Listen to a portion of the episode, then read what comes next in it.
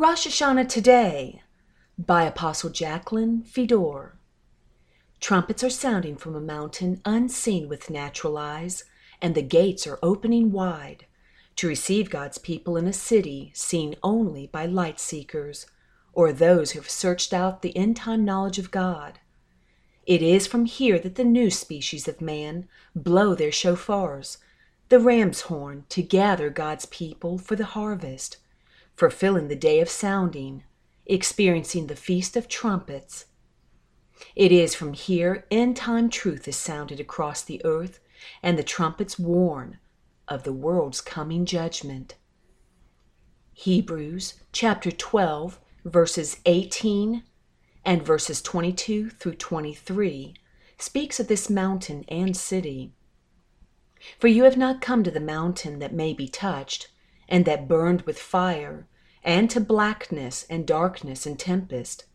But you have come to Mount Zion, and to the city of the living God, the heavenly Jerusalem, to an innumerable company of angels, to the general assembly, and the church of the firstborn, who are registered in heaven, to God the judge of all, to the spirits of just men made perfect. The city and her mountain originate from heaven and was birthed through the mind of God, not man. Only those written in the Lamb's Book of Life or are registered in heaven will be found there. God's angels guard, protect, and watch over God's city of refuge, his stronghold on earth. They eagerly await Rosh Hashanah. This feast, like some of the others, have more than one name. Within the different names, Truth is concealed to be opened only to those who seek it, those who experience the feast. Another name for the Feast of Rosh Hashanah, besides the Day of Sounding and Feast of Trumpets, is the Feast of Ingathering. At the maturing of God's people, His seed, there will be a final harvest. Those that have no interest in truth or love for God have been growing right alongside of God's seedlings but his crop is ripening, maturing, and are soon to be circumcised or harvested from the ungodly. It is the eighth day, and they are ready. Matthew chapter 13, verses 30 and verses 37 through 38 prophesied this event. Let both grow together until the harvest, and at the time of harvest I will say to the reapers, First gather together the tares and bind them in bundles to burn them, but gather the wheat into my barn. He answered and said to them, He who sows the good seed is the Son of Man. The field is the world, and the good seeds are the sons of the kingdom, but the tares are the sons of the wicked one. Did you know the final Rosh Hashanah is also known as the Lord's Day or Judgment Day? With this name in mind, let us read on in Matthew chapter 13. Matthew chapter 13, verses 39 through 43. The enemy who sowed them is the devil. The harvest, Rosh Hashanah, is the end of the age, and the reapers are the angels. Therefore, as the tares are gathered and burned into the fire, so it will be at the end of this age. The Son of Man will send out his angels, and they will gather out his kingdom, all things that offend, and those who practice lawlessness, and will cast them into the furnace of fire. There will be wailing and gnashing of teeth. Then the righteous will shine forth as the sun in the kingdom of their Father. He who has ears to hear, let him hear. The word judgment, Strong's 2917, is a legal term for a legal process deciding guilt or innocence. It is a word used for the verdict itself, reached after an investigation. Even at this time, investigation is taking place in preparation for the final harvest. The trumpets have been sounding a warning for quite some time now. This brings up another name for Rosh Hashanah, the Day of Sounding blasts from the mountain have sounded clearly the message to come out of the world, don't have soul ties to her people. They have revealed how those that are of the race of Adam are descendants of those crossbred by angels, and therefore a species controlled by the enemy. They are altered physically, mentally, emotionally, and even materially.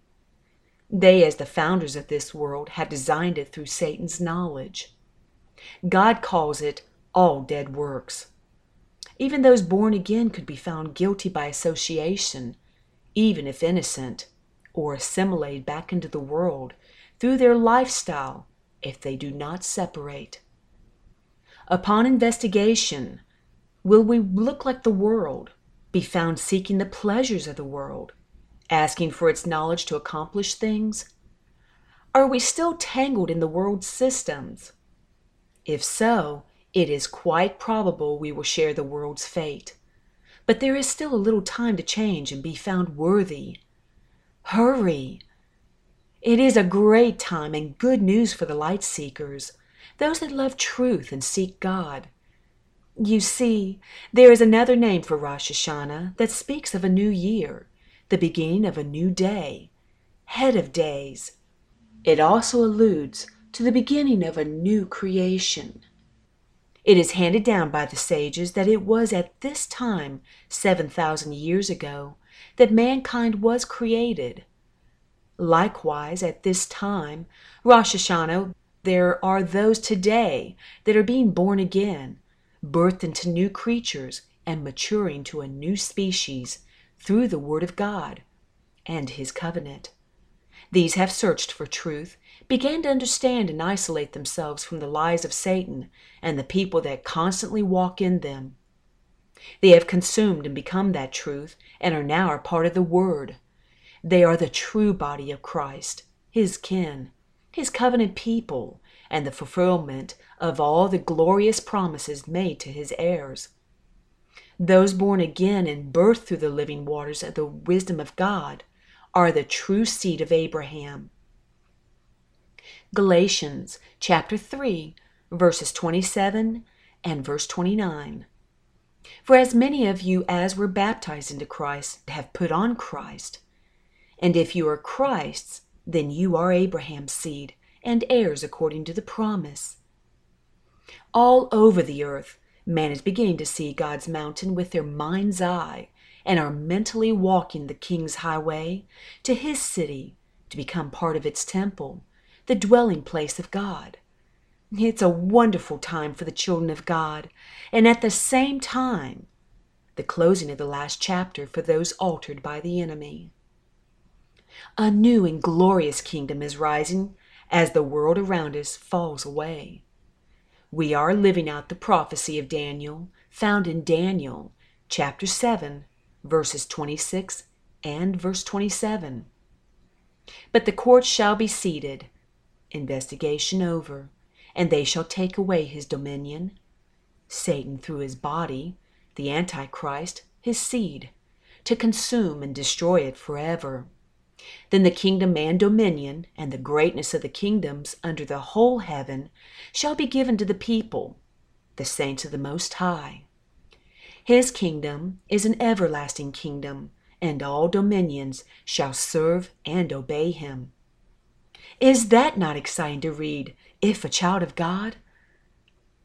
Revelation chapter 21, verses 2 through 4 prophesies of it again. Then I, John, saw the holy city, New Jerusalem, coming down out of heaven from God, prepared as a bride, adorned for her husband. And I heard a loud voice from heaven saying, Behold, the tabernacle of God is with men and he will dwell with them, and they shall be his people. God himself will be with them and be their God. Now the fulfillment of the promises. And God will wipe away every tear from their eyes. There shall be no more death, nor sorrow, nor crying. There shall be no more pain, for the former things have passed away.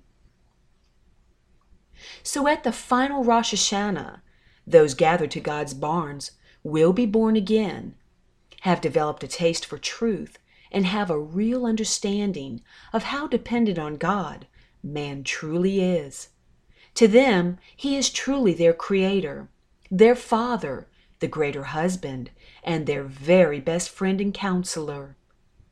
Harvested will be those that entered his rest and are focused to help manifest his plan of restoration for creation. A humble people will be selected, ones that have laid down who they thought they were to become, who God had predestined them to be. The called, the chosen, the faithful. After the ingathering, there are ten days of awe in which to inspect not only our own personal lives, but the lives of all humanity, and repent to God for what we have done individually, as well as for the wickedness of the whole human race. Repentance is so much deeper than what we have been taught by the world's religions and their leadership. To fully grasp the gravity of what our ancestors Adam and Eve did, and then to realize we, as their descendants, have continued in their footsteps, is heartbreaking, but so necessary for true repentance. First of all, Adam and Eve ignored God's commandments, turned their backs on His word, and then chose the knowledge of an enemy that had already rebelled against His universal laws. It is God's law that kept all of creation in perfect harmony. Now completely out of order, with Satan's thoughts flooding their minds and the wrong knowledge determining their course of action, they proceeded to build the foundation of the world we live in today. As we contemplate the things mankind allowed, it makes you shudder. The biggest atrocity with the knowledge God created, everything in its own order, man rebelliously allowed God's angels to intermarry with us, producing an altered race of mankind. In some ways, even more devastating, when God in his anger destroyed mankind and all their half breed children with the flood of Noah's era. Because they were half angel, they left their human bodies and lived on as evil spirits to become man's greatest enemy. These creatures are unnatural misfits. Because they were born on earth, they are not welcomed in heaven, nor as evil beings are they welcomed on earth. Enoch chapter 15, verses 8 through 12, explains this sad situation to us. And now the giants who are produced from the spirits and flesh shall be called evil spirits upon the earth, and on the earth shall be their dwelling. Evil spirits have proceeded from their bodies, because they are born from men, and from the holy watchers is their beginning and primal origin. They shall be evil spirits on earth, and evil spirits shall they be called. As for the spirits of heaven, in heaven shall be their dwelling. But as for the spirits of the earth, which were born upon the earth, on the earth shall be their dwelling. And the spirits of the giants afflict, oppress, destroy, attack, do battle, and work destruction on the earth, and cause trouble. They take no food, but nevertheless hunger and thirst, and cause offenses. And these spirits shall rise up against the children of men and against the women, because they have proceeded from them. So these unseen creatures are bound to earth, yet have no body to equip them to exist here. Their only recourse is to try to live through man. They are the cause of many unnatural problems in mankind. For instance, if a female spirit enters a man, his mind may be influenced by her feminine thoughts, making his actions effeminate and even worse, they really were now his own. Or, if a spirit that was male enters into a woman, she may, because of the spirit's influence, act and begin to think like a male. Their evil natures and hatred for mankind, in general, cause much chaos and sin in mankind. Look how the enemy entered Judas, causing him to betray Jesus. To really open our eyes, let us read the account of the king of Tyre in Ezekiel chapter 28, verses 12 through 15. Now here is a man that helped Solomon build God's temple. Ezekiel chapter 28, verses 12 through 15. Son of man, take up a lamentation for the king of Tyre, and say to him, Thus says the Lord God, You were the seal of perfection, full of wisdom and perfect in beauty. You were in Eden, the garden of God. We know the king of Tyre was not in the garden of Eden. Every precious stone was your covering the sardius, topaz, and diamond, beryl, onyx, and jasper, sapphire, turquoise, and emerald with gold. The workmanship of your timbrels and pipes was prepared for you on the day you were created. You were the anointed cherub who covers, an angel, not a man. I established you. You were on the holy mountain of God. You walked back and forth in the midst of fiery stones. You were perfect in your ways from the day you were created, till iniquity was found in you. God is addressing Satan himself in him. In Ezekiel chapter 29, God also speaks of Pharaoh, the king of Egypt, as a great monster, or a better translation would be a great dragon, who is again Satan as revealed in Revelation chapter 20, verse 2. He laid hold of the dragon, that serpent of old, who is the devil and Satan, and bound him for a thousand years. If we look in the Strong's number 8577 in the Hebrew dictionary, we will see monster could also be translated dragon. So, with this knowledge in mind, let us read from Ezekiel chapter 29, verses 2 through 5. Son of man, set your face against Pharaoh, king of Egypt, Satan in the world, and prophesy against him and against all Egypt. Egypt represents the world. Speak and say, Thus says the Lord God Behold, I am against you, O Pharaoh, king of Egypt, O great monster, dragon who lies in the midst of his rivers, his knowledge, who has said, My river is my own. He twisted the truth to suit himself. I have made it for myself. I can be like God, but I will put hooks in your jaws. This created creature is not greater than his maker. And cause the fish of your rivers to stick to your scales. I will bring you up out of the midst of your rivers and all the fish in your rivers will stick to your scales. They love the world's knowledge. I will leave you in the wilderness, you and all the fish of your rivers. You shall fall in the open field. You shall not be picked up or gathered. I have given you as food to the beasts of the field and to the birds of the heavens. The fulfillment of Revelation chapter 19, verse 21. So as brought out the stream referred to as Pharaoh's is speaking of Satan's streams of filthy lies, his tainted knowledge, and the fish that stick to him are the people of the world, the altered race of man that lives by the world's knowledge. This stream kills, pulverizes, while the living waters of Christ refreshes, renews, and those that drink from it never thirst again. Notice in verse 5 they will not be harvested at the final Rosh Hashanah, and we can plainly see their fate. Again, in Revelation chapter 19, verses 19 through 21, their end is prophesied. And I saw the beast, the kings of the earth and their armies, gathered together to make war against him, who sat on the horse, and against his army.